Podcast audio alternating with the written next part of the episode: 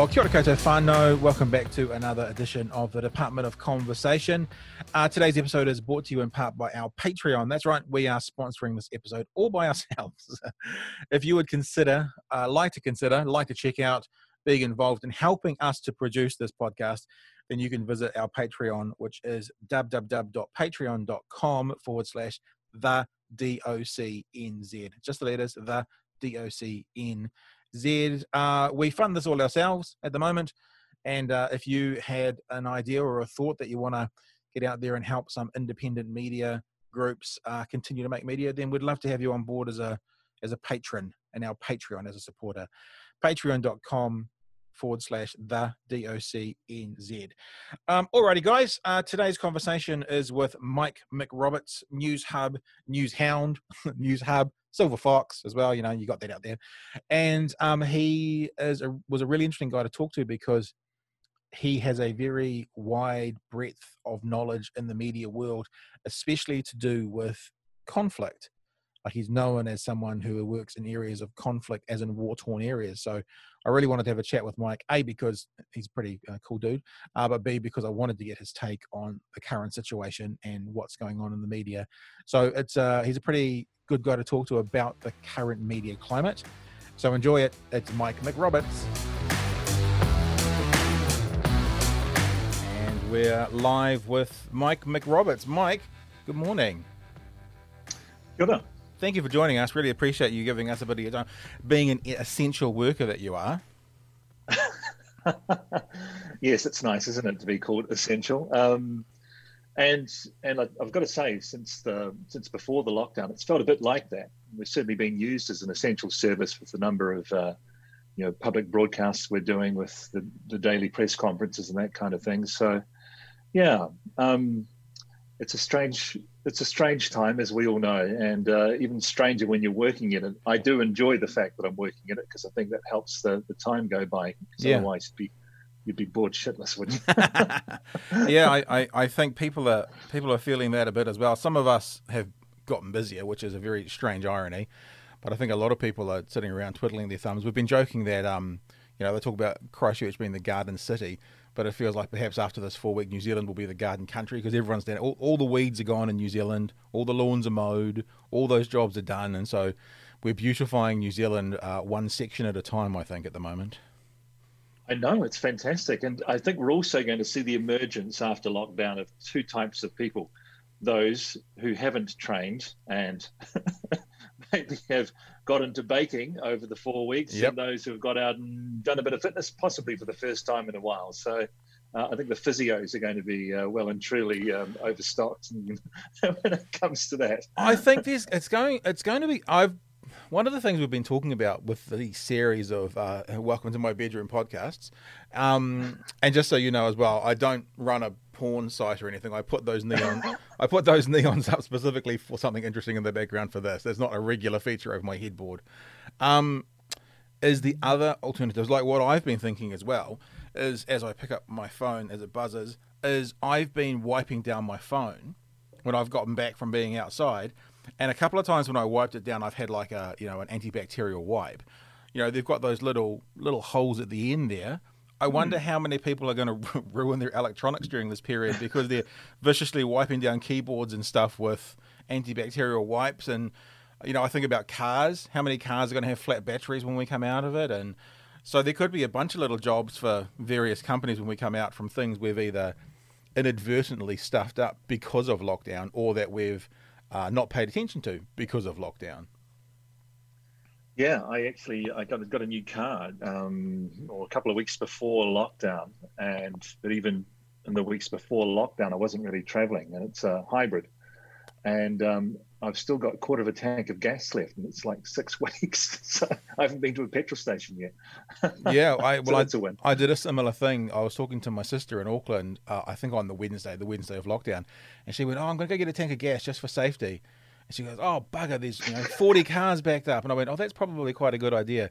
So, and I, and I say this with affection, sleepy old Dunedin. Mm. I thought, yeah, maybe I should, maybe I've got half a tank, but you know, you just you never know. So I, I had myself along there and I pulled into my local uh, petrol station with you know eight pumps, and there was one car in the forecourt. And so I just pull up and fill up, and thought, well, while I'm here, I've got some, I've got my. Uh, my 20 litre petrol thing in the back for the lawnmower and for my tools at home. So I'll fill that up as well. And yeah, I've driven about 10 Ks total. So I've got a lot of excess of fuel at the moment. I've got more than a whole tank. So I guess I, I get what you're saying. yeah, all that panic buying. Do you think people are going to be left with, you know, rooms full of toilet paper at the end of lockdown? I never understood the toilet paper. Like, I, I can understand food. You know, people buying mm. tons of spaghetti because it'll stay in the cupboard for a long time. But I never understood the toilet paper. Who, I don't know. In fact, I was talking to, um, who was I talking to? It might have been someone who worked at Pak'nSave. I, I, don't know, I don't know when because I or maybe it was the day before because I haven't been to the supermarket in this time period. And I went, what was it with the the impulse buys on toilet paper? Yeah, it was. It was a Save before we locked down. And she said, oh, we didn't have time to put it out. If they had have just looked up. They would have seen that there was, you know, Pak'nSave has those storage on top. There was reams of toilet paper up there, and and we both thought, both me and this lady I was speaking to at Pak'nSave, uh, that that was a good philosophy for the next four weeks. Just look up, just look up, and and take a breath, and you'll probably see the answer you're looking for. well, you've done well not to go to a supermarket. Um, actually, I, have got to be. I've got to say, I, am the same. I haven't been into a supermarket yet either. Uh, my son has, uh, which has been very, very good, just to pick up some essentials. But generally speaking, for day-to-day stuff, I've, I've gone to the superette, the local superette, right. which has been fantastic. Um, although I bought some tofu the other day, and it was thirteen bucks. I thought, Ooh. wow the tofu, really? I um I haven't. I'm one of those people that has a bit of an overflow normally anyway. So if I go there and you know spaghetti's on special or baked beans are on special or toilet paper's on special or whatever, I'll I won't just buy what I need for that week. I'll buy three lots and I'll chuck them in my overflow cupboard. So I've always sort of had that. The day before the lockdown, I just went and got a few more things. You know, a few more nothing nothing serious, but a few more um, pasta sauces and a little bit more um, pasta and just some bits and pieces. We've got mm. um, I use a local fruit and veggie store in Dunedin who delivers. So I have obviously had to restock fresh fruit and veggie, and we've got a dairy just down the corner. And I went in there the other day and just got some bread. But other than that, yeah, we're we're still we're still rocking along with uh, probably the truth is going through a little bit of those frozen minces in the freezer that have actually been there for six months. Not that we picked up for this, because you see it on special and you get another one, then you realize there's already three trays in the freezer.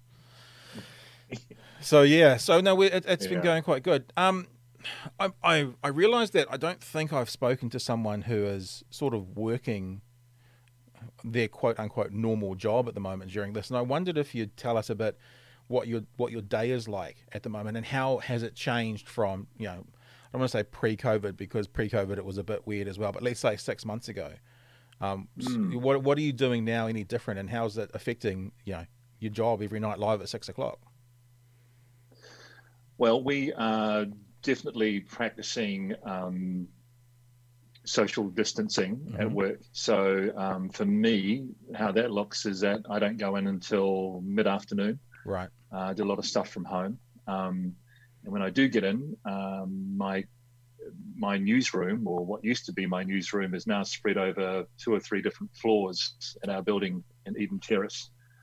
Um, because most of the other staff, you know, the sales staff, um, programming, all that kind of stuff, they're all working from home. So right. the only essential workers that need to be in the station at the time are, are pretty much, um, you know, there, there for news. So we're spread out over two or three different floors. It's it's quite eerie when you walk in, you know, um, and you, you automatically are a lot quieter. Yeah.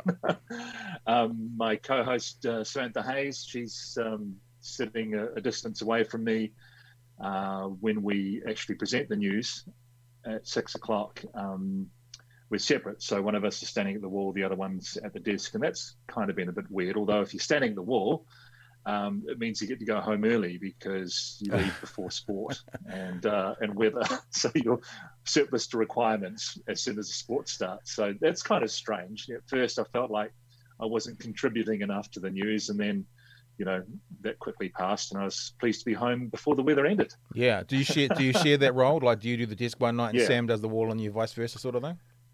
Yeah, we do. We do. We, we alternate that. Um, I'm not sure what's going to happen if we move out of lockdown, uh, out of um, alert level four, whether we'll go back to sitting at the desk together. I know across the road at TVNZ, they've done it a completely different way. Um, they have complete separate teams, like a red team and a blue team. Yeah. Um, and so that's for presenting, reporting, the whole works, which is amazing. I, in fact, I bumped into uh, uh, a TVNZ um, staff member uh, when I was out for a run the other day, and um, he said, "Oh, you're not doing the the whole split team thing." I said, "No." I said, "Who the hell can do that?" We, we don't. we, we, don't have the public dollar to fall back on for that one. Yeah, yeah. yeah, and obviously, you know, you look at what's happening with the media now, and it's um, well, I mean, there were tough times before, uh, mm. but now it's, it, it, feels not only are we covering the biggest story in the world, probably the biggest story of our lifetimes, um, but we're also fighting for survival as well. Uh, and that is incongruous when you think that we have the biggest audiences we've had in a long time, too, yeah, because sure. people are thirsty for, for, knowledge about what's happening. Um, but yes, I mean, we've obviously taken a 15% pay cut at MediaWorks. I see Stuff have just announced they're doing the same. Um, there's been redundancies at NZ, NZME, Bauer's, you know, gone under. Um, they're tough times. Yeah, and I mean, it's interesting to see how the flow-on event kind of happens. But obviously, for you guys, uh, uh, it's a very big beast. Any kind of television station is a big beast, so not specifically you, but it's a big beast with a lot of moving parts and a lot of uh, income needed to be generated to make that work. Um, you know, through advertising. Um, but if you mm. follow it all the way through, you know, I'm here in Dunedin, I have a few small clients that I work on and with media and marketing, and you know, two or three of them have gone. Well, there's there's nothing to advertise at the moment because we can't do anything. So there's you know a half to a third of your your sort of weekly business income disappearing, and it's uh it's it's interesting, and you can and I guess it's like I, I guess if you've got a lot, a lot of overheads, I'd consider you sort of a big domino, or whether you're a small domino, they still tip over the same, you know a small to- a small domino. Yeah, in fact, I remember um, watching. I can't remember what it was, but uh, it was like one of those. How do they do it programs? And they said, "Can we push over a ten story building with this domino?" And the thing is, it can push over something double its size. So like a one inch domino can put a push over a two inch domino, domino, which can push over a four inch domino. And so in other words, through exponential growth, in theory, a one inch domino could mm-hmm. get to pushing over something ten stories tall. And it's a bit like that. You know, one small thing falls over in this economy, and that has this flow on effect and can eventually end up, you know, harming I don't know how much TV3 costs to run, but a hundreds of millions of dollars business through all lots of small dominoes. Yeah, and it's it's been incredible, hasn't it, to see how many big businesses have been clearly operating on the breadline. Um, yeah. You know, you look at Burger King this week announcing, uh, you know, that had gone into receivership. I mean, these are these are big companies. Um, in terms of media, I think anyone whose income is derived from advertising, you're a, you're a bit of a barometer of, of what's to come. Yeah. Um, because obviously advertising's booked months and months in advance, and we saw that with the global financial crisis. We knew it was coming before it hit, and uh, and that's the scary thing at the moment. Our advertising's been cut by about half, and you'll see wow. even the ad breaks are a lot shorter. Um, but there's no end in sight with that. I mean, no one's you know, ringing up to book more advertising, uh, and I guess everyone's waiting to see what happens. But that flow-on effect, even when lockdown finishes, is um, is going to be really interesting. We agreed as staff to a, 15% pay cut for three months, but um, there was proviso that that could go for another three months after that, and I'm picking that'll probably be the case. Right. Uh, interesting, hasn't it, been the, the sort of discussions that I've seen on um, social media talking about, you know, um, mainstream media or traditional media going to the government and wanting wanting a handout, and then you've got people saying, well, you know, no, social media is where it's at, and that kind of thing. It's it's really thrown that whole issue uh, into people's um, into the forefront of people's minds again.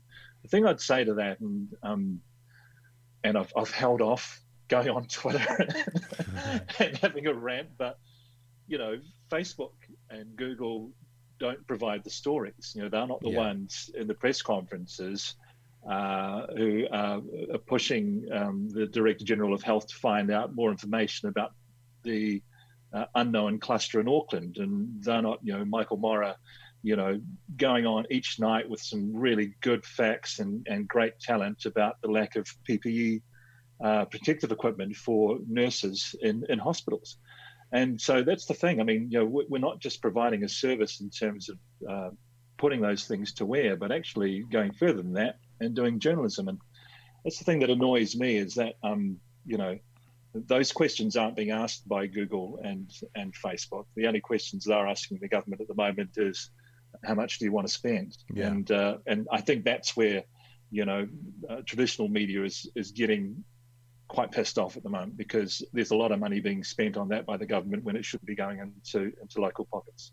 Yeah, and I I agree. It's it's tough because it's also it's you're I 100% agree with you, but it's also the world we live in like hearing Jacinda in the press conference yesterday say, um, you know, she was asked that question directly. How much money are you putting into advertising on social media versus into traditional media? She said, "Well, we have to go where the people are," and I actually agree with that as well. And so, how do we?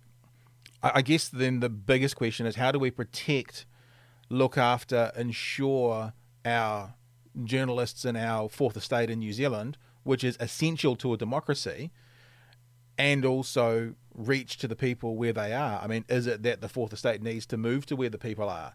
That would seem to make more sense. You know, if if you were if you were a um, if you were a teacher and there was lots of kids in a certain part of town that needed teaching, so that's where the school was, you'd move to where the jobs were.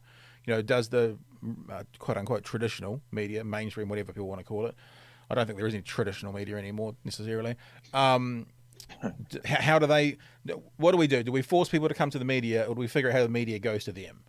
And I think if we if we can figure that out, then everyone can stay together. It's, it's a bit like I was talking to Anna Fifield the other day from the Washington Post, um, and I said to her, Don't you get pissed off when everyone said newspapers are dead? Yet every story on CNN or MSNBC tends to start with, It was reported in the Washington Post or it was mm. reported in the New York Times. It was like you seem to feed all the big companies. And she basically said for them, it's it's cyclical. So they'll see a story on CNN and then they'll report on it and, you know, yep. accredit them and it's vice versa. So they've figured out a way to sort of do it, I guess. I just wonder if we're in a stage where the the media, whatever that means, needs to figure out how to play the cards they're dealt as opposed to going, these cards are unfair. Yeah. And um, and that's the quandary we're in at the moment. I mean, you know, Google and Facebook run our stories, uh, but they don't pay for them. So yeah, yeah. you know, um, and not just ours, but all New Zealand media stories. And that's the thing that other people don't realise is that without those stories, there wouldn't be a news service or you know access to news on those on those social media platforms. So, um, yeah, I, am I'm, I'm not sure what the answer is. I mean, you know, this has been bashed around uh, smarter minds than mine for a few years now. I get the feeling though that this could be a real crossroads for us if we don't sort something out now. Um, in fact, I heard. Uh, I heard Mark Jennings um, yesterday uh, saying that he thinks it's probably a year too late, which is Wow, not great to hear. But yeah, um, depressing. Yeah, Mark was obviously uh, a former news director of, uh, of TV3. So um, and his site is now Newsroom. Yeah. Is that right? Yes, that's right. Yeah. yeah. And and you look at those you know businesses, Newsroom, spin-off. I mean, they're doing a fantastic job. Um, and and this is the issue. We uh, you know we, we need to encourage you know good journalism in this country. Um, one thing we have seen, and and I talked about our audience as being you know bigger than they have been for a long time, and that is that that move back to a trusted source. And so, mm-hmm. um, which is great when you're 54 and you've been in the business for 35 years. you know, um, and and that has been uh, very helpful for us, and uh, and there's something to be said in that. Um, that idea of I've used this example before, uh, talking to people about uh, evolving or disappearing with the media. And I used to, my my mum used to talk about the Iceman. Uh, like when she was a little kid in the 40s, the Iceman would turn up once a week and drop the block of ice into the safe, and that's how they kept their, you know, fruit and veggies refrigerated. And of course, what did the Iceman do when the old uh, refrigerators became available? And the answer is he either he either adapted or he disappeared. And uh, that's really depressing to hear that we might be a year too late if Jennings is saying that. But um, yeah, I, I wonder if as well if we are a year too late, and this is probably the wrong question to ask you, but will TVNZ and the and the state broadcaster be the place that ends up being the source of journalism in New Zealand? Are they going to integrate with Radio New Zealand, and are they going to end up being a BBC type figure. In other words, then, as you've just said, uh, you know, money. I'm not saying they've said money doesn't matter, but they have more resource to be able to do things, and and they're the ones left standing because they're the only ones that can afford it.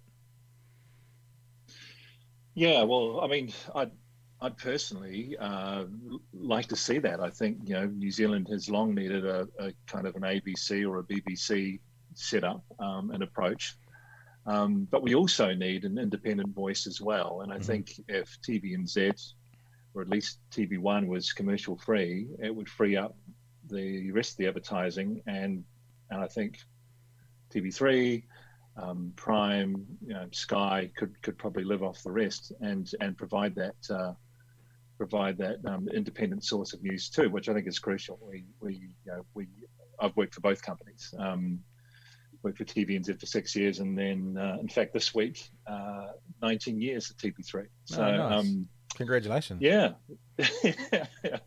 celebrated very quietly. um, particularly with what's going on at the moment in, in the media, but um, yeah, and the, they're quite distinct companies. Uh, the, the feeling within the newsroom and, and how we approach stories and, and how we do them and and you know the, the whole DNA of, of who we are is quite different, mm-hmm. and um, and and I think we need that. Do you think that the independents out there, and I mean, I'm thinking about you know spin off newsroom thinking about bloggers, you know, I, I know that whale, whale, Oil is no longer really a, a blog, but was for a long time. Uh, you know, Kiwi blog, these these big sources of opinion as opposed to news. Uh, on some level, even this sort of thing, you know, podcast that I'm doing from a bedroom, uh, maybe some of the, uh, especially around the world. I mean, you look what, what happens with Joe Rogan. Joe Rogan sneezes, and the world tries to find out what's going on with him at the moment. All the news headlines then follow him. But on some level, you, that that is also contributing to the decline of perhaps revenue and or eyes on mainstream media as well because you know if I can read a piece on David Farrar's blog site where he explains the news item that he's got from let's just say the New Zealand Herald then I don't need to go to the New Zealand Herald so they're sort of clipping that ticket as well and mm. and perhaps also driving people away from having to go to the source they go to the secondhand source where they get the nutshelled uh, piece of uh, news, but also opinion thrown in there at the same time. Yeah, I kind of feel it's the other way. To be honest, I think um, we've we've seen a terrific increase in um, in in traffic and to, without the podcasts that we've done and stuff like that, and um, and audio um, work that we're doing, and so that's running alongside the, the rest of our work, and and people will see something or, or or just want to know more or, or want to see the whole thing. You know, actually hear a conversation like we're having now. Yeah. Um, and and listen to it and and make their own minds up about stuff. And um, and I see there's absolute merit in that as well. So I think the two can work side by side. The great thing that um, that I guess you know for people in television or or in um, the, the, more traditional media is that they they bring with them when they go into that stuff a, a profile. And so or a familiarity. And so you're mm. not having to build that audience from scratch. Um, you're, uh, you're, you're bringing in people who already know you but maybe want to know a bit more about you and how you operate and and then also about the subjects and, and whatever you're, you're talking about yeah, and, and that's true. I mean, you know, I, I think probably the best example of that New Zealand's seen in the last 50 years is Holmesy. You know, everyone would see mm. Holmes at seven o'clock in, in the evening and everyone felt comfortable with him and they knew that they'd see him. Although, in saying that as well, you've seen when he left TVNZ and went to Prime, wasn't it? it, it his audience yeah. didn't follow him. So, um, the loyalty to him was associated with the station he was on as well. So, you know, you've been at, as you say, um, TV3 for 19 years. I was thinking maybe you could get some kind of single serve cake where no one touches each other's pieces and you just have one. I don't know. Um, is that or a couple of dozen muffins? yeah, yeah, and have them all wrapped separately and put separately. And, um, is yeah, that I, is I that your... I don't think we'll be doing that for a while because yeah, uh, last weekend this lovely woman who works in our newsroom um, uh, brought in something to share with the rest of the team and we discovered she was sick, and so now got a few people in isolation because they're oh, waiting wow. to find out if they've got something. Oh no! So yeah, it's and look, she she yeah she just wouldn't even thought that she was doing something wrong. Um, you know, it was Easter and she wanted to be kind. So Yeah. it's it's tough. eh? Yeah. So I was wondering as well the the the loyalty to the person and the loyalty to the brand. Um, as a you know former radio announcer and that kind of stuff, there's always a little bit of uh, arrogance and pride where you kind of leave a job where you've been pretty successful and you've built an audience and you're you know you've done well and then you see the person who comes after you just continue that on. Don't miss a step just continue it on. The numbers stay they maybe they even get a bit better. Um, and so I, I was thinking about thinking about that when you were talking about um, you know TV3 is a, a brand that a lot of people are loyal to. I mean, there's well publicized um, financial hardships from last year. Obviously, what we're going through at the moment is going to be even harder. It feels like we're at a time now, and this might be literally. I, I feel like that maybe the media landscape will change in the space of four weeks, like it should have done for the last three or four years. And we'll go, well, we have to do this now. We can't keep doing this the way we've always done it. And now is the time to say to those TV3 loyal fans, uh, viewers, those people who that that's their brand, you guys need to step up. Now, what that means, I don't know. Whether it's paywalls, which have always been floated and only recently taken on board, whether it's um, you know the way you support us is to support our advertisers, some overt message, um, but the the idea that um, being loyal to the to the brand, I think is the is the thing that we need the supporters to stump up for now. If you're loyal to the All Blacks and you want to watch them, you pay money. You either pay for a Sky subscription or you pay for a ticket. You know what I mean? And I wonder if that, that, that viewer listener based funding is going to be have to be a portion of the way forward from now on. Because news, I, I I had to listen a little bit to the um, the media uh, meeting yesterday with uh, the government, and I'm sorry, but New Zealand on air can't do it. They can't do it. You know, I mean, as much as I love spin off, spin off TV shows that just throwing money at something can't lead to an outcome. There's there's got to be listener or viewer buy-in, and they have to have some skin in the game somehow. Whether it's buying these products or whether it's you know dipping into their own product uh, pocket. Yeah, yeah, I think you did right. Um, and look, I I hadn't actually thought of a television paywall scenario before, so um, yeah, that's very interesting. We are we are battling against you know obviously years of the of the barn door being open, aren't we? Yep, absolutely. and um, and we've seen how difficult it's been for for the Herald um, and and for, for newspapers to, to do that. Although I'm a I'm a subscriber to the Herald Premium, I I can't remember the last time I brought a physical edition of the paper. I used to love sitting down to read the paper, but yeah. but now I'm just a, a, a premium um, subscriber, and uh, it's not a lot, and I think it's fair enough. Um, know, and I want to be supporting local media. Same with um, with Newsroom and the spin-off and and and the New York Times. So, um, but then you know I'm a news junkie too, so that's that's what Yeah. I want to see. But you'd have to think probably within our core audience there'd be a percentage that might look at that. Yeah, yeah, I think so. I mean, I, I mean, I, I think I think the way to do it, as you say, the barn doors open. That's a beautiful example. We talked about this the other day. It was like you know you went from having to pay for a ticket to go see the All Blacks to TVNZ having the the rights and ownership, which means everyone got to see it for free, to going behind a paywall on Sky TV and having the world explode. What do you mean paying to see the All Blacks? You always have had to because the only way you'd see them is to purchase a ticket at the gate. Um, and, but I think that the way forward perhaps is premium content you know, and I think that's what the Herald has done. You can go to the Herald and get some things, but there's extra things put on top, which you got to pay for.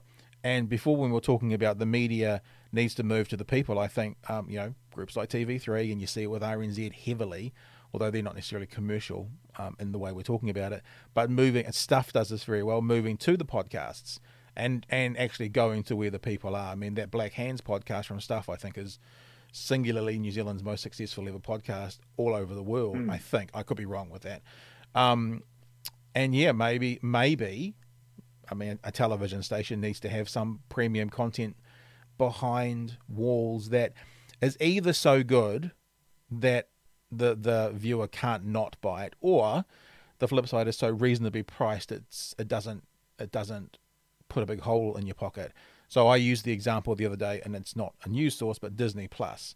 When Disney Plus came out, it was a hundred bucks for the whole year, and I was like, well, that that's you know that's eight bucks a month. That seems reasonable for my kids to have you know access to all these things for a whole year. Um, I actually purchased the um, New York Times uh, paywall. I went behind the paywall for that because I was doing um, with Professor Robert Patman. I was doing a podcast on Super Tuesday, and they had a special on, and it was twenty six US dollars for the whole year. And I was like, yeah, that's that's that's just worth getting, you know. Yeah. Um. So it's either finding content that you know, and I'm not saying we can produce a Game of Thrones, but something that can't not be watched, or at a price point that can't not be walked away from. And that's, I think, what the media and I think some some of the paywalls in New Zealand, in my opinion, are, are too high, and they're causing people to walk away from them. Finding that balance is, I think, what the, what we need to do.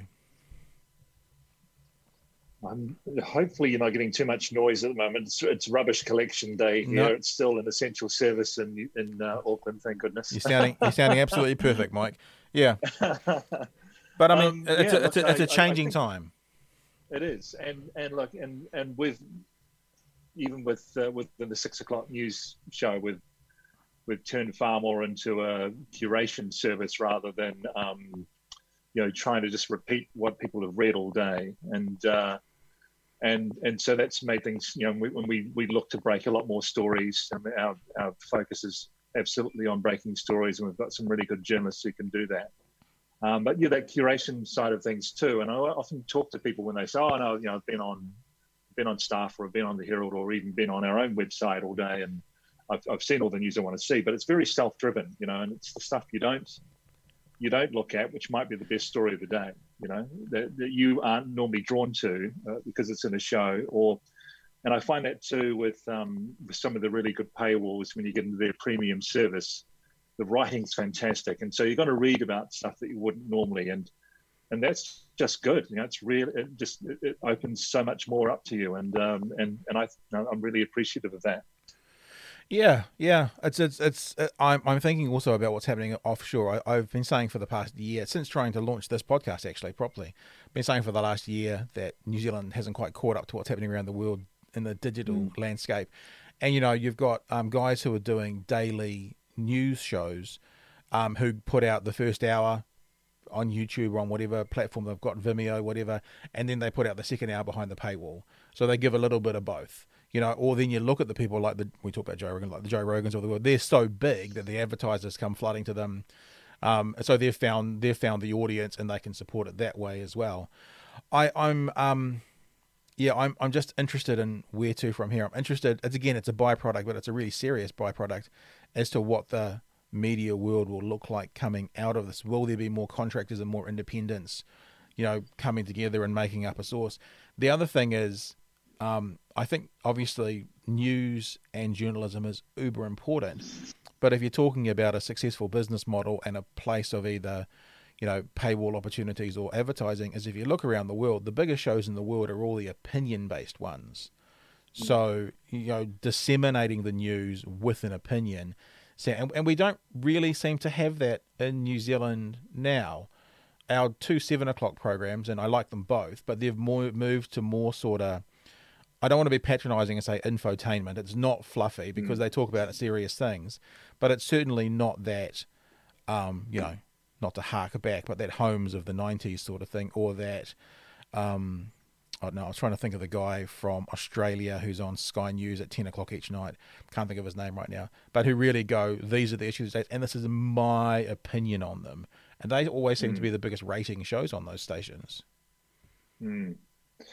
Yeah, we probably get that more in breakfast than we, we yeah, do. true. You know, at, at, a, at, a, peak time, and I'm just, you know, I actually worked on the Holmes show for three years, um, and, and learned a hell of a lot from Paul Holmes. He was uh, an incredibly generous man, um, and and found it fascinating watching how he operated. I don't think we've ever seen another broadcaster like him. Mm. He just had that ability to, you know, pull in both sides of the argument and also you know deliver something with compassion but also something with authority and yeah it was um it was fantastic on his game he was amazing yeah mm. he, he was i um i had jack tame in the studio not too long ago he was down here for a writers festival and we both talked about paul because i i had interactions with him around zb and um the thing that was i always found most endearing about him was actually how endearing he was. He was so lovely and nice, and uh, you know, I was a absolute nobody, bottom of the rung, last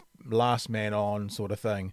Um, but he'd talk to me like he'd talk to Grumpy as producer, or you know, we mm. were all important and and he'd actually he'd actually pump me sometimes for information and I always used to love that.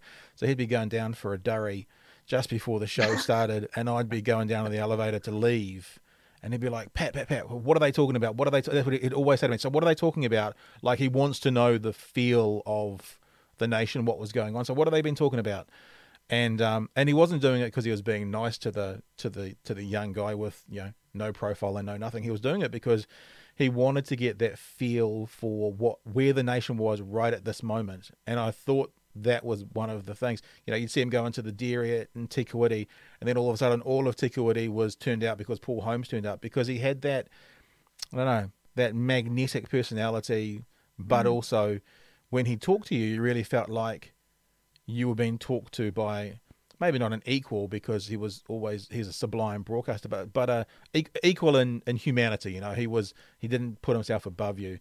And I've worked with other broadcasters in similar roles, um, who you know the bosses have to say to them, you know, you do have to talk to the people who work around you, because if you if you don't talk to those people, then they won't actually give back to you what they want. And he was, yeah, he was a special human being. Yeah, he was. He was never patch protective, and maybe that's because he owned his patch so much. But um, he had a big patch too. Yeah, it's something. it's something I learned from him, and um, and it's really helped me, you know, through the years. And there's been numerous, you know, journalists that I've, you know, had dealings with and, and helped with over the years too. And following, you know, following the example that, that he showed me, I think the only time we ever had a crossword was used to drive to stories together and he was playing his bloody CD, which was horrendous. but, oh. Yeah, so 19 years ago, um, I left TVNZ and uh, it, it, wasn't a great leaving because I had to go to the employment court to get out of my contract to uh, to go to TV3. But I just saw the opportunities there as being being better, and um, so I did that. So I got no farewell, uh, and I was on the Holmes show at the time and I'd been there for six years. I'd read the news. I'd read with Judy. I'd you know done three years of current affairs on um, on the Holmes show and had you know cemented a reasonable place in, the, in a reasonable standing in the organisation. But Paul took the entire um, Holmes team and their partners out for dinner, off-site, um, and paid for everything to, for a farewell for me. That was on the Thursday night before wow. Easter. Wow! And then on the Good Friday, the next day, I read the six o'clock news on TV3. Um, actually had to ring the receptionist and find out where the building was driving there. and walked in and thought, oh my God, what the hell have I done? wow. But um, it's it's it's been fantastic ever since. And and I started in radio too. You might know I was with RNZ for um, 11 years before I went to TVNZ. And the thing that I always loved about Three and still love about Three is it felt like radio right. in many respects. It was smaller and you know, it didn't feel like you were working for a government department. It, um, it, it, felt like everyone had a job to do and probably another couple of jobs as well, uh, you know, which is what I'd been used to. And so that's and and you were you were encouraged, always encouraged to to take the initiative um, uh, and to take the responsibility. There was no safety net below you, and um, that's what I've lived with the last 19 years, and I've bloody enjoyed it. Do you have any uh, feeling? And I know we're kind of talking about the unknowns, but obviously conversation around MediaWorks or TV3 in particular, not necessarily or so much the radio stations, um, about their future. Has there been active conversations about uh, how that the current situation has impacted that? Because at one stage they were saying maybe we have to shut down TV3, maybe you know, maybe it's going to have to disappear. That was actually a um, a public conversation last year. Are those hmm. conversations still happening, or is it flipped over to actually we're so important at the moment because of this climate we have to stay no matter what? Well, yeah, I was in Japan for the Rugby World Cup when that news came out. Um, oh, we, in fact, I had a, a five o'clock in the morning uh, conference call with CEO Michael Anderson about um, about TV3 being placed into, uh, sale. Uh, and um, yeah, it was a bit of a shock. But then, kind of looking at it, I, you know, and and, and working out, you know, where the company was going, I could see, I could see there were actually going to be opportunities there. And what transpired in a couple of months after that was that um, there was some genuine interest in, in, buying it. I'm not sure where that process is now. Obviously, right. with with the way things have gone, it's probably taken a, a setback. But well before the end of the year, the whole if we don't get a buy, we're going to shut down TV3 scenario was taken off the table. Oh, cool. That came as a, a huge relief. The thing that I, I, I noticed too is that no one rushed out the door, you know, um, and there were offers for a couple of our um, reporters, and uh, and they stayed, and that's, you know, you talk about loyalty before. Um, that is loyalty, but it's also you know knowing the opportunity that, that they've been given at three and, and will continue to get. And so, um, I hope that, uh, that that sale process does go through, or maybe it's that we're sold as a bundle again. Right. Um, and yeah, and I, I I kind of like that idea. I think it's a multi-platform company. We we bring a lot to the table. We've got radio and digital and um, and television as well, and can look to other avenues too. Uh, we've also got QMS, which is the the um, electronic billboard company. So yeah, um, I, I, think there is a future there. It's it's just so hard. It was hard to predict before COVID nineteen. It's yeah. bloody near impossible now. Yeah. Yeah, it's it's uh yeah, it's a completely different world we live in. Hey, I was thinking as well. You know, you're well, you're famous full stop, but you're sort of famous in the media world for you know getting into war torn areas. You know, going to places that are either in current conflict or have been or about to be in current conflict in your in your vest and your helmet. Um, I talked to a mate the other day, and I kind of went. It feels like we're sort of in a war at this very second. Yet rather than the soldiers being the ones facing bullets, it's the nurses and doctors who are facing you know mm. the, the the most danger can you relate? Is there any? I mean, I know it's not the same sort of danger in the streets, but is there any sort of similar feeling that you get, especially in, in the reporting world, where this is a bit of a war zone at the moment that we're going through? Only the enemy is unseen and and really unbeatable, other than by our own immune system. Yeah, yeah. There are actually a lot of similarities. Um, you know, uh, when you cover an earthquake or a tsunami or something like that, it's uh, it's an event, and so what you're doing is you're actually looking after the aftermath of it, and you know, each day, each, each increasing day, you're getting further and further away from what was the hot spot, if you, if you like. But being in an active war zone is what this feels like. Um, yeah, yeah, yeah. Being in Gaza or Afghanistan or you know Iraq, because it's a daily thing. You wake up each day and you're not sure what's going to happen. Um, it's that uncertainty. Um, and I've got to say, with a war zone, though, it felt like there would be an end soon. You know, you always felt, you know, even in Gaza in 2014, you felt, given the number of uh, civilian casualties, that there was going to be an end to it within, you know, days or weeks. Um, but this I'm not so sure about. You know, I, I, I don't know where the end is with this, um, and the repercussions of it could go on for a long, long time. Uh, the whole lockdown thing, I've been in lockdown for probably half a dozen times around the world, maybe more. Right. Um, one of the things, and I did a little video post on this uh, a couple of weeks ago, is you know all the roads clear and then for some unfathomable reason people's driving tends to shit. They just become so familiar or so relaxed around the fact that there's no traffic on the road. They're going through red lights or not stopping at stop signs. I was driving down ponsonby road one night and there's only me and another car on ponsonby road it was coming towards me. I was going the other way. A pedestrian walked across the pedestrian crossing and it was still daylight. It was uh, pre-daylight saving finishing so about seven o'clock and he almost ran the pedestrian over on a pedestrian crossing. Wow. And there's only you know virtually three of us on the entire road, and uh, so that's that's one thing that's uh, you know people start taking stupid risks with things because they're bored or they've become too familiar with um, with, with, danger. Uh, the danger here, of course, is is interaction and um, and and touching things and getting too close and and so uh, you know um, hopefully, you know, people stay the course because the last thing we want to do, and there's been a lot written about this and talked about this, is come out of lockdown and then have to go back into it. I think you know that would be the death knell for so many businesses in this country. I've got a brother who's a got his own sign writing business um, in Christchurch, and you know he's, he's been marshalling everyone back into their homes, you know, to make sure that this lockdown is it. Because if, if it lasts much longer than that, he's he's toast, and uh, which is tough. And I know there'll be a lot of small businesses around the country like that.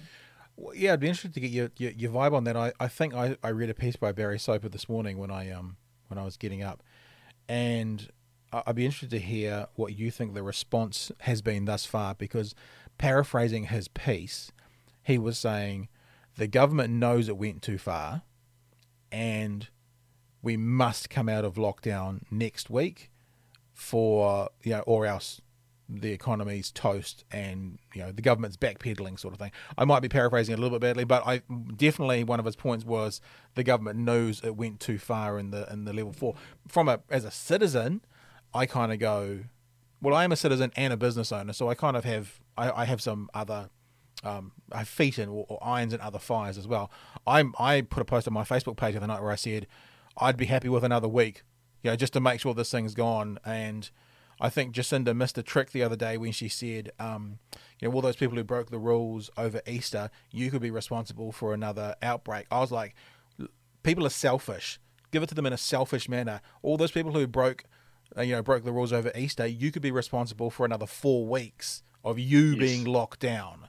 You know, that's the selling point from a from a marketing point of view. It's like because I think people think of their own situation and they go, well, you know, someone in Kaitaia gets sicker, that, that doesn't impact me, but you being locked down for another four weeks does. How do you think the government's handled this, and, and what do you think about this idea that some commentators out there at the moment are saying enough is enough, let's get back to it? Uh, look, I, I, don't think they overstepped. I think, um, you know, go to one of the families of someone who's died in the last couple of weeks and, and try and tell them that the, the New Zealand government overstepped their mark. It's, yeah. Yeah. Who, who knows what would have happened if we'd um, if we hadn't kept the restrictions as tight as we had. Uh, and I also see there's it's something in the New Zealand psyche, and this is maybe this is the trick we've missed a little bit here. Uh, we've, we've, kind of touched on it a little bit with some of those press conferences, but you know, as as a nation, we love affirmation. we love being really good at something, or you know, or the world seeing us being really good at something.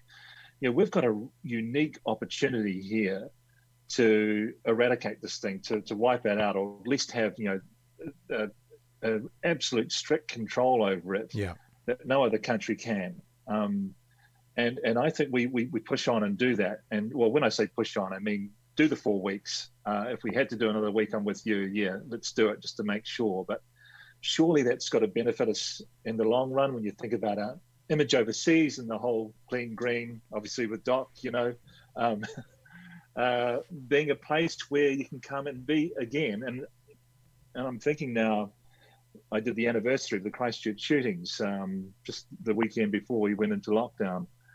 Uh, and I, I, spoke to a widow of a woman who said, you know, she was a refugee who came here from um, Syria, and they came here because New Zealand was the safest place in the world. Mm. Uh, and then that happened. But I think again, we could market ourselves as being the safest place in the world um, because of of how we look after people as well. And that's the other thing. It's you know, uh, and by doing that, I think we'll attract the right people as well. So. Yeah. Um, yeah, to me, I, I, I think we've actually got a, a, really good opportunity here as a nation to, to be at the top of the world. Yeah, and I think if people haven't quite picked up on this, I just realized what I just did as well, by the way. I just took a news source that people need to pay for and gave the story out exactly what we've just been talking about. exactly. So, like, I'm to, I'm to blame and I'm about to do it again. Uh, I, I, saw a headline on CNN the other day, um, although it came to my phone, so other people can get it for free. Mm.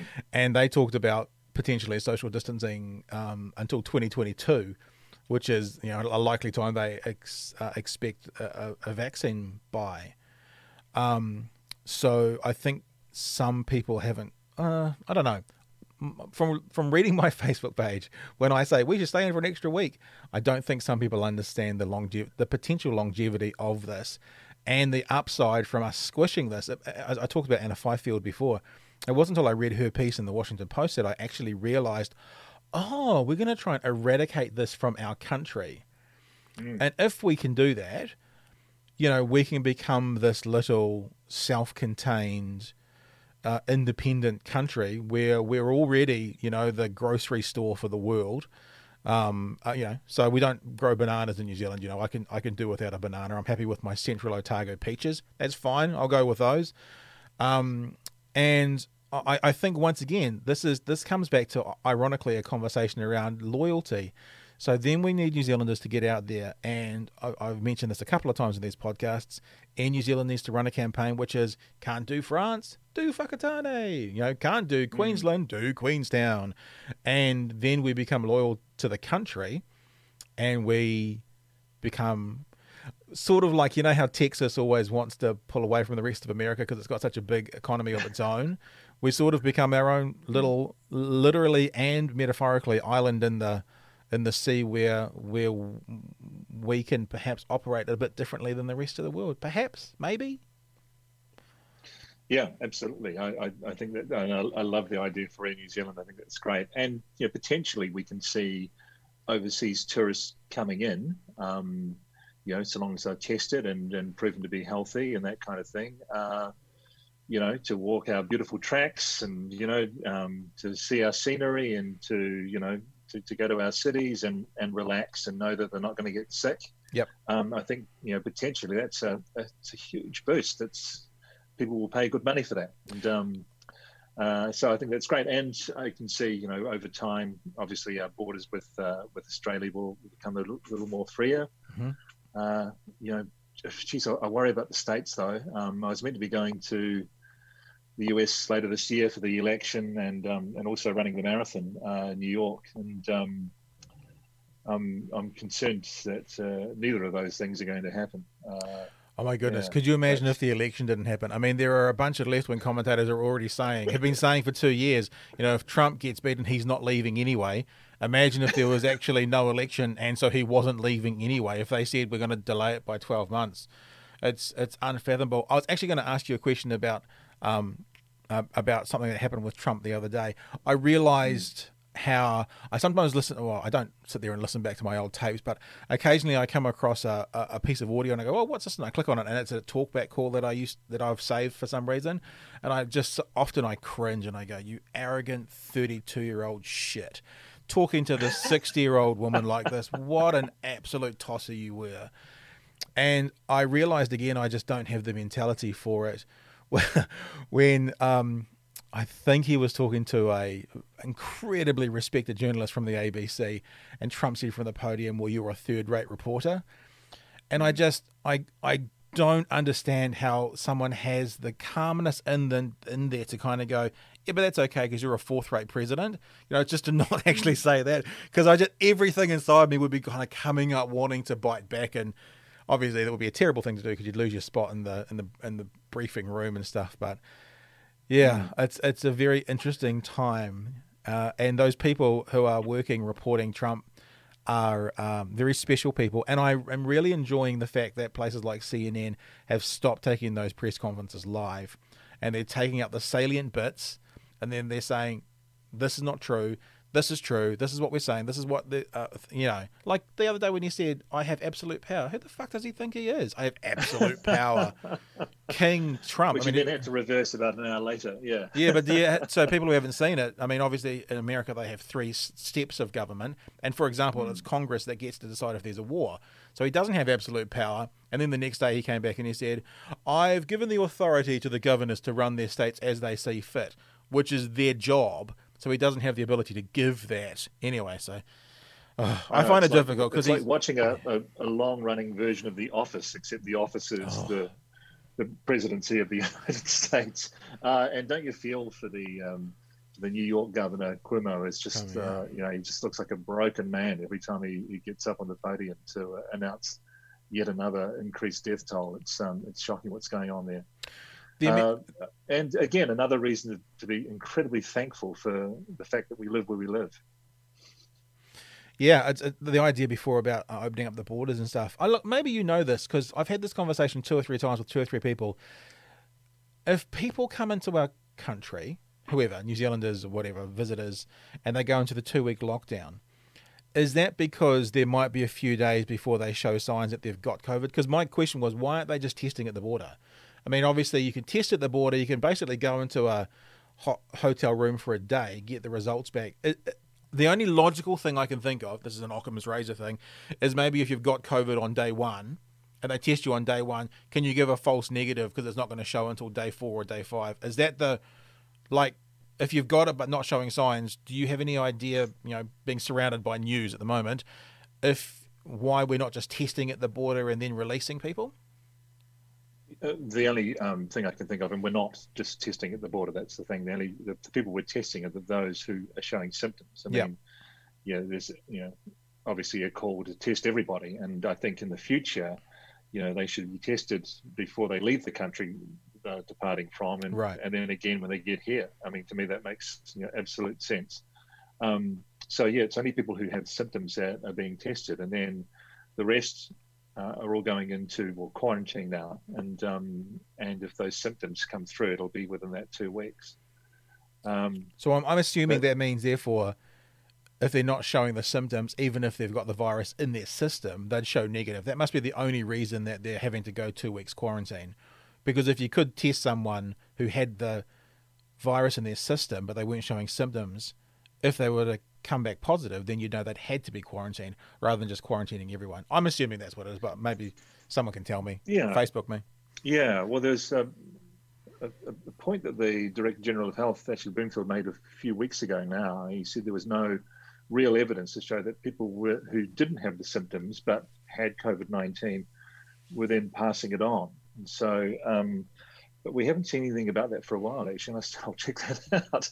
Um, because yeah i mean if there is evidence of that well then that throws the whole thing out you know there's there's, there's just you know then everyone has to be tested. Yeah. Um, yeah so yeah and i guess that's what's going to be looked at over the, the coming months and if we do look at letting people through our borders um, and in the meantime, I think, uh, as you say, we need to get out and enjoy this country and enjoy the fact that we you know, live in the most beautiful places in the world. I, I think finishing that conversation, perhaps about the you know can't go to France, go to Whakatane, um, is that both because Airbnbs are all empty at the moment. Obviously, people aren't making money in their mm. Airbnbs. Mm. What people need to now understand, both you know, private individuals who have got things like Airbnbs and in New Zealand, is like we were talking about before, with the example of the New York Times price point, is they need to find their price point. If I can fly from Dunedin to, I don't know, let's say Nelson, not saying that there's going to be an opportunity, and do the whole weekend, you know, two two nights there and flights for a couple of hundred bucks. Of course, I'm going to do it. You know, it's it's going to support the economy. It's going to be a good experience for me. Uh, at the moment, though, you know, if people want 200 bucks a night for their house, and they want it's it's it's now getting Kiwis to have that loyalty back to the country and to and to their fellow citizens who have got things like Airbnbs and small businesses, but also to the national carrier. And it's those small businesses and the national carrier meeting us back in the middle and making that price point so we can can do it. And then, yep, let's let's start visiting one another once we're able to, and you know, I might even get out of the South Island at some stage. Nah, but maybe. nah. One of my last weekends before uh, before everything sort of turned to custard um, was actually in Dunedin. I went down. Uh, I've got a mate who plays in the band 660, uh, Chris oh, nice. He plays bass guitar. And so all my family live in Christchurch. I was actually born in Dunedin, but all my family live in Christchurch. And um, so my brothers drove down. We got an Airbnb house out at uh, Mount Cargill, yep. and oh, it was so beautiful on a farm slept in and uh, went to the concert, had a great night, and uh, yeah, so that's the last big social event I went to, and it was um, it was fantastic. It's a pretty it's a pretty good check mark for a social event to go to. If that was the last one you went to, six sixty at Forsyth Barr and hanging out by uh, you know up Mount Cargill, gosh, can't can't complain about that one. Yeah, and a fantastic band, Aussie band called Ocean Alley. If you haven't heard them yet, uh, have a listen. They're really good. Hey, Mike. Look, I think uh, I think as an essential worker, we've, we've, probably used up enough of your time today. But it's been really nice talking to you. Um, and I really appreciate you giving us some time, especially to shed some more light, yeah, on on sort of the behind the scenes of what's happening in that whole journalistic world, which everyone's talking on at the moment. And um, maybe next time you're in Dunedin when the lockdowns have up, maybe we can do a face to face in the studio rather than a. um, in my bedroom. Do I see a pillow back there? Are you in your bedroom too? I'm in um, well, what would normally be my daughter's bedroom. Right. So, um, with a with a wonderful old map of the world yeah, behind that's us, cool. and yeah. so rather than a bedroom to bedroom, I would love that digital Thank chat. you so much. I really enjoyed it. Yeah, look, I really appreciate it, and and stay safe being out there, and thank you so much for the. Um, it's interesting. I've always laughed at Americans. Oh, thanks for your service. So they say to their um, to their things. I think I think that's weird. Oh, just thank you for your service. I think, but I, I feel is really the right thing to say at the moment to those people who are first and foremost in the hospitals at front line. Just please, all the QSMs this year need to go to people who are working in the medical field. No one else. I don't want to fucking see mm. an athlete getting a Queen Service Award this year. I want to see nurses and doctors and you know medical uh, and people in the health department. They can get them all this year. But to you guys as well, who are out there, and and you are putting yourself at more risk than others um, because you're out and about, and that, as you've said, you know, one of your colleagues, you know, showed symptoms, sort of thing. So from from me, and if you haven't heard it from others in this in in the community, genuine thanks for what you're doing because what you're doing is part of this cog that's keeping us all informed, so we know what's going on. So I I do thank you for your service, and um, really appreciate it, and I look forward to catching up again one day soon. Michael, Thank you. All right, guys, that's us uh, done and dusted. We will be back again shortly with more podcasts. Uh, I know I say this each time, but it's such a uh, fast moving platform at the moment that I could say to you, coming up next is David Slack, which is the next one on the on the forecast. But actually, tomorrow I've got someone else potentially coming on board. So uh, you'll hear from David Slack shortly. There are lots of other people in my inbox who have said, yes, want to do one. Let's organize a time. The best way to stay on top of who's coming up when is to head to the Facebook page, actually, facebook.com forward slash DEPT of conversation. Uh, and then apart from that, just head to our website as well, thedoc.nz, www.thedoc.nz. Today's uh, episode was brought to you in part by us and our Patreon if you'd consider being a subscriber to that, a supporter of what we do, a co producer, if you will, in what we are all about producing this uh, independent media content for you, then uh, go to our Patreon and check out what we're offering. It's patreon.com forward slash the DOCNZ. And apart from that, we will have uh, more interesting, insightful, informing guests coming up over the next wee while as we continue these lockdown specials from my bedroom. That is another edition of the Department of Conversation as we continue to make sweet, sweet love in your ear holes since 2018. Hey, Ro.